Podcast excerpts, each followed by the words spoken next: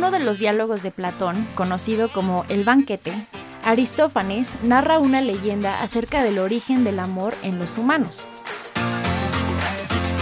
La historia dice que en la antigüedad la humanidad se dividía en tres géneros, el masculino, el femenino y el andrógino. En griego, andros significa hombre y gino, mujer. Esta primera clase de humanos eran muy grandes, con el cuerpo redondo, pues estaban unidos por el vientre.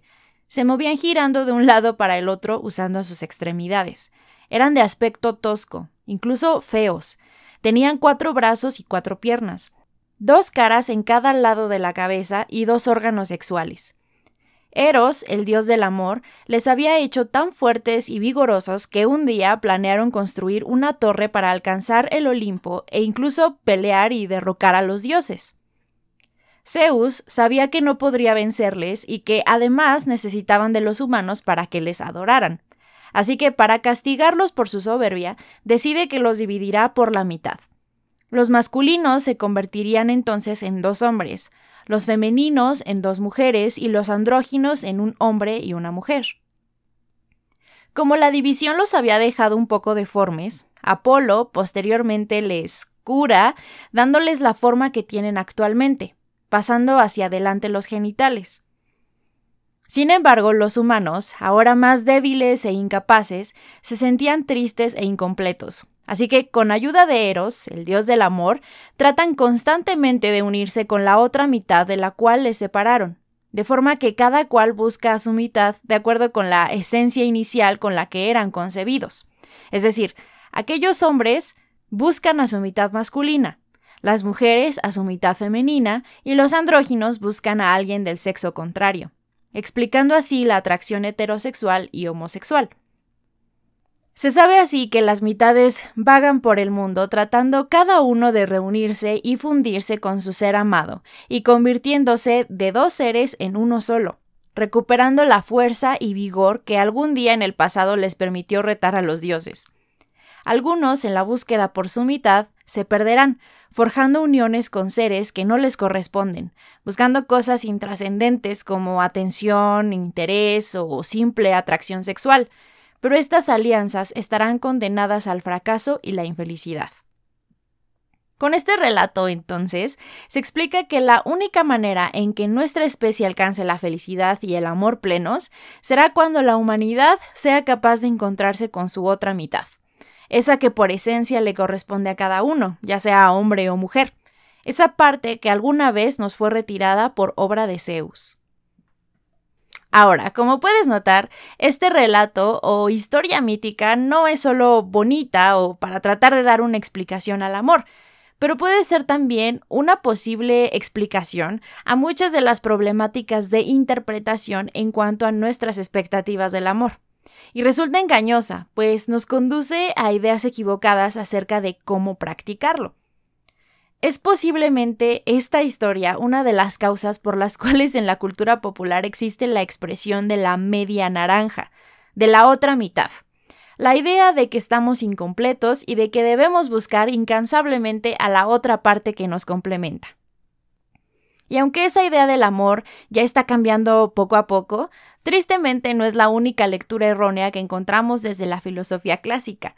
Otra muy popular y no tan comentada es la del amor platónico. Y es que se cree que el amor platónico es aquel amor imposible, casi fantasioso, que no existe en realidad o del que incluso resulta muy improbable su materialización. Por ejemplo, se considera amor platónico a esa atracción puramente física o idealizada que a veces sentimos por actores o actrices de Hollywood incluso no por los actores, sino por sus personajes en las películas, o por lo que interpretamos de sus personalidades luego de verlos en una entrevista de cinco minutos, o de verlos posar con tanta seguridad ante las cámaras en la alfombra roja. En pocas palabras, decimos que el amor platónico es el enamoramiento de la idea de una persona u objeto, más no de la realidad. Y aunque hablar del amor platónico en estos términos pueda servir para iniciar conversaciones casuales con amigos o en la sobremesa, esa no es la concepción del amor que Platón llegó a describir y de la que podemos aprender mucho para mejorar nuestras situaciones románticas en la vida real. Así que para celebrar el mes del amor, vamos a comentar acerca del amor platónico, pero del verdadero, el de la filosofía. Hay que comenzar por distinguir dos de los puntos más importantes en la filosofía de Platón, para poder aplicar entonces sus ideas del amor a casos particulares. Dentro de su clasificación ontológica del mundo, Platón considera que existen dos grandes categorías, el mundo sensible y el mundo inteligible. El mundo sensible, como ya lo indica el nombre, corresponde a la realidad como es percibida por los sentidos, de ahí la palabra sensible. Esto quiere decir que este mundo está condicionado por nuestras capacidades de observación o análisis, o incluso por la capacidad o incapacidad de nuestro cuerpo para captar e interpretar las cosas.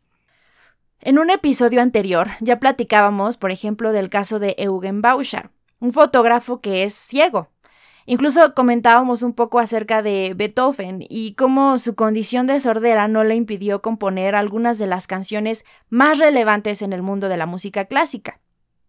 Otro ejemplo podría ser una flor. Esta puede parecernos bella o no, dependiendo de nuestros gustos y opiniones personales, pero además su belleza no es eterna o duradera. Entonces, para Platón, el mundo sensible implica que las cosas están sujetas a cambio continuo, que no son fijas y que por tanto no nos permiten emitir juicios categóricos confiables sobre ellas, pues si su percepción depende de cada individuo, no se puede llegar a conclusiones sencillas. La segunda categoría, la del mundo inteligible, es definida como una realidad invisible, inmutable y que no cambia o que es eterna correspondería a la realidad en sí, por sí misma, y es válida sin importar quién la esté tratando de explicar o definir, porque no depende de los sentidos, sino que simplemente es. Para Platón, dentro de esta categoría se encontrarían las ciencias o las matemáticas, porque son fijas y estables, porque uno más uno siempre es igual a dos. Es una verdad que no cambia. En el ejemplo de la belleza, se trata entonces de la belleza en sí, de su esencia, no de un objeto que tenga la cualidad de bello, como la flor del otro ejemplo. Ahora, con toda esta aburrida explicación, ya es fácil entender cuando Platón nos dice que el amor verdadero es aquel que se tiene por las cosas, las formas o las ideas eternas, inteligibles y que son inmutables o perfectas.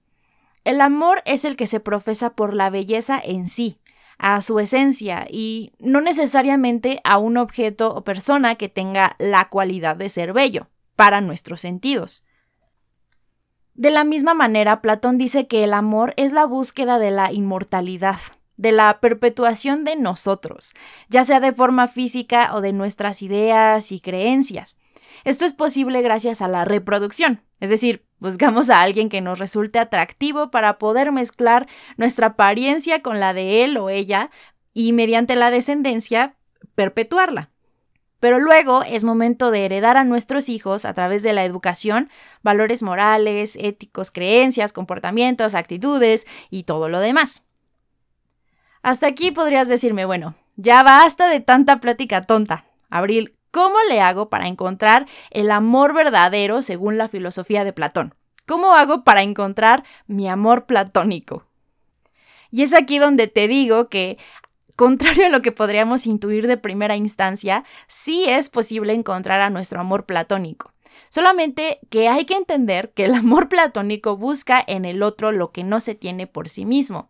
Y es que, como él mismo decía, si tú eres bondadoso o hermoso o inteligente, ¿por qué buscarías en otro eso de lo que tú ya gozas por ti mismo? Esta idea es muy importante para entender por qué no debemos andar por la vida buscando a la media naranja, a la parte complementaria, al menos en el sentido que la cultura pop a veces difunde en las películas o en la música. Y si algo explicaba Platón es que el amor, como esta cosa perteneciente al mundo inteligible, no debe ser gobernado por las pasiones, sino por la razón, y que por lo tanto trasciende a todo aquello que procede del mundo sensible o de las percepciones, según él, para ser elevado, debe tener una razón más allá de la apariencia física, más allá de las ataduras emocionales. Debe ser una decisión racional, alejada del apasionamiento o la victimización, lejos de todo interés de completar cualquier carencia personal, porque las ideas y la razón son inmortales. Pero entonces aquí podríamos pensar, si algo o alguien me resulta atractivo físicamente, entonces ya no se trata de un amor verdadero en el sentido platónico, o ya no puede ser un amor puro. Y la respuesta es no. Evidentemente queremos poder amar algo que consideramos bello, de acuerdo a nuestras percepciones individuales y altamente subjetivas. Sin embargo, el problema es adjudicar a algo la esencia de belleza cuando solamente tiene la cualidad de ser bello. Ese es un afecto incompleto en el sentido del amor, que es eterno, y es uno de los errores que a veces cometemos el de quedarnos estancados en lo que sería el primer nivel en la escalera de Platón.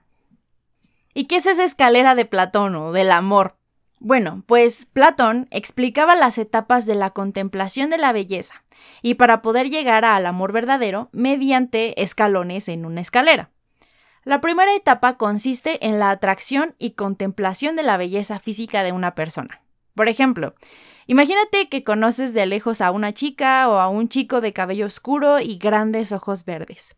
Inmediatamente te sientes atraído por él o ella y buscas la manera de hablarle o de llamar su atención, y como mínimo volverte su amigo o amiga. Esta primera fase te permite apreciar lo que consideras bello o deseable de esa persona en el exterior, y aunque ese tipo de afecto pueda ser muy agradable, no es trascendente, porque no sabes realmente cómo es o no conoces nada de esa persona. Si eres capaz de acercarte a él o ella de forma honesta, sin expectativas o presiones, posiblemente puedas entablar una clase de relación con esa persona.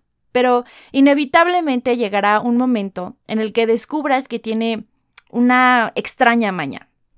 Suele llegar tarde a todas las citas y reuniones que planean juntos. Y eso te hace cuestionar tu decisión, porque para ti la puntualidad es muy importante.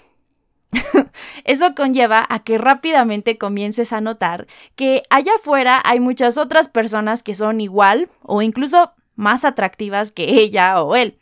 Hay personas con cabello oscuro y ojos verdes a montones, y puede que algunas de ellas sean, además de todo, puntuales.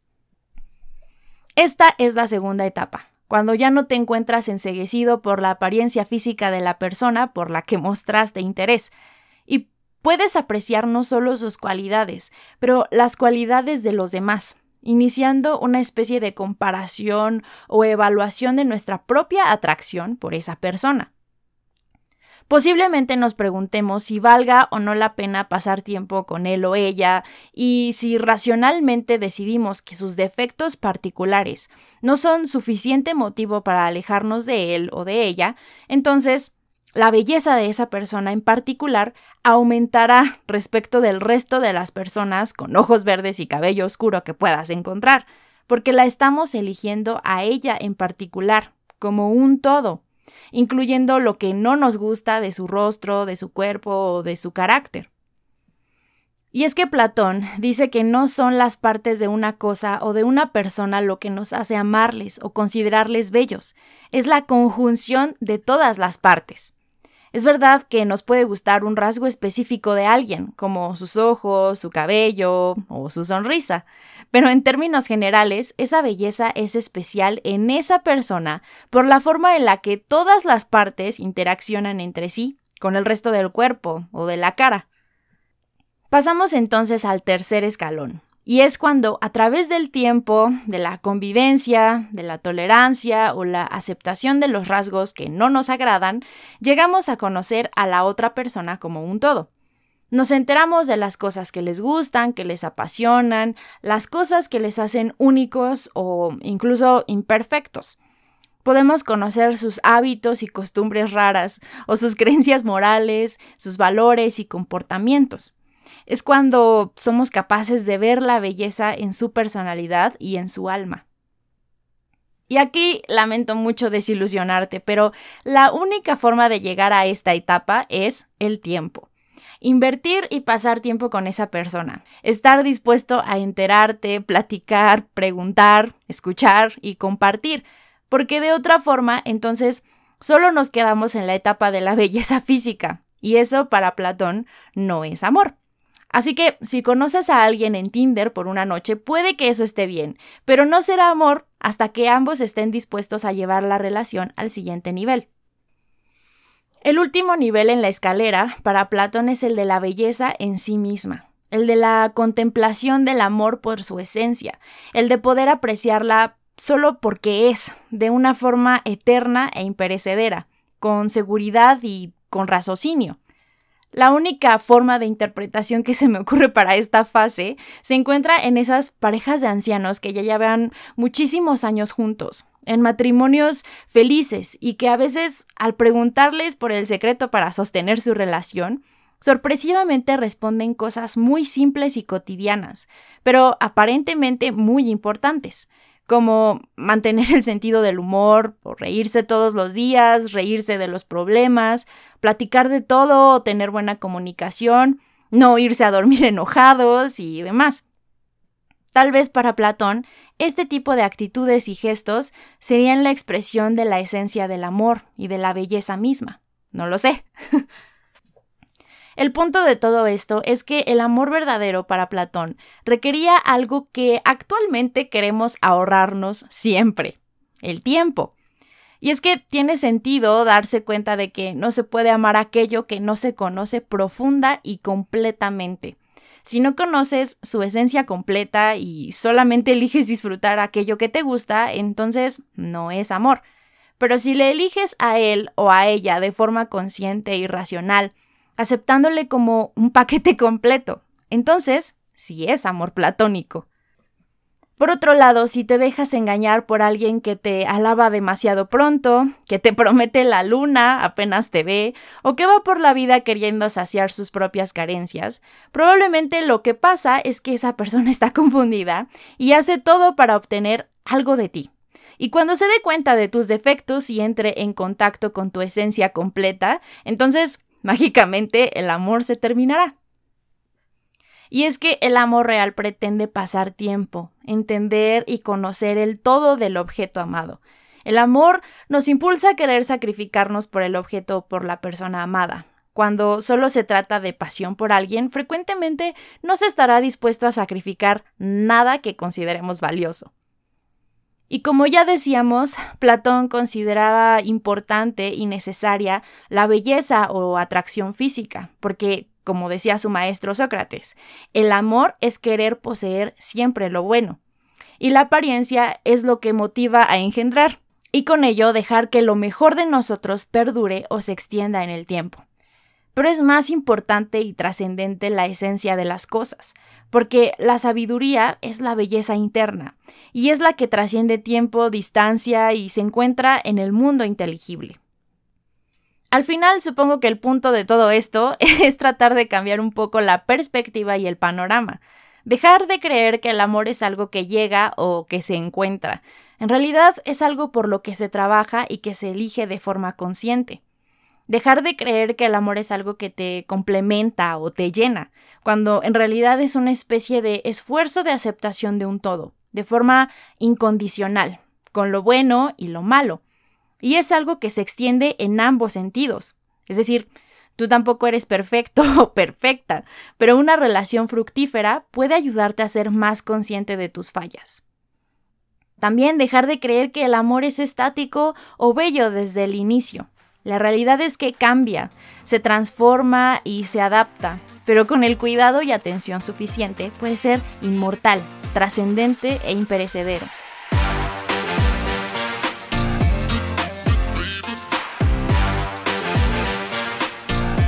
Y finalmente, dejar de creer que el amor platónico, en su sentido filosófico, es imposible, porque no lo es. Solo que, como muchas cosas buenas en la vida, requiere de tiempo, consistencia, apertura a la vulnerabilidad y a escuchar. Requiere positividad y esfuerzo consciente y constante.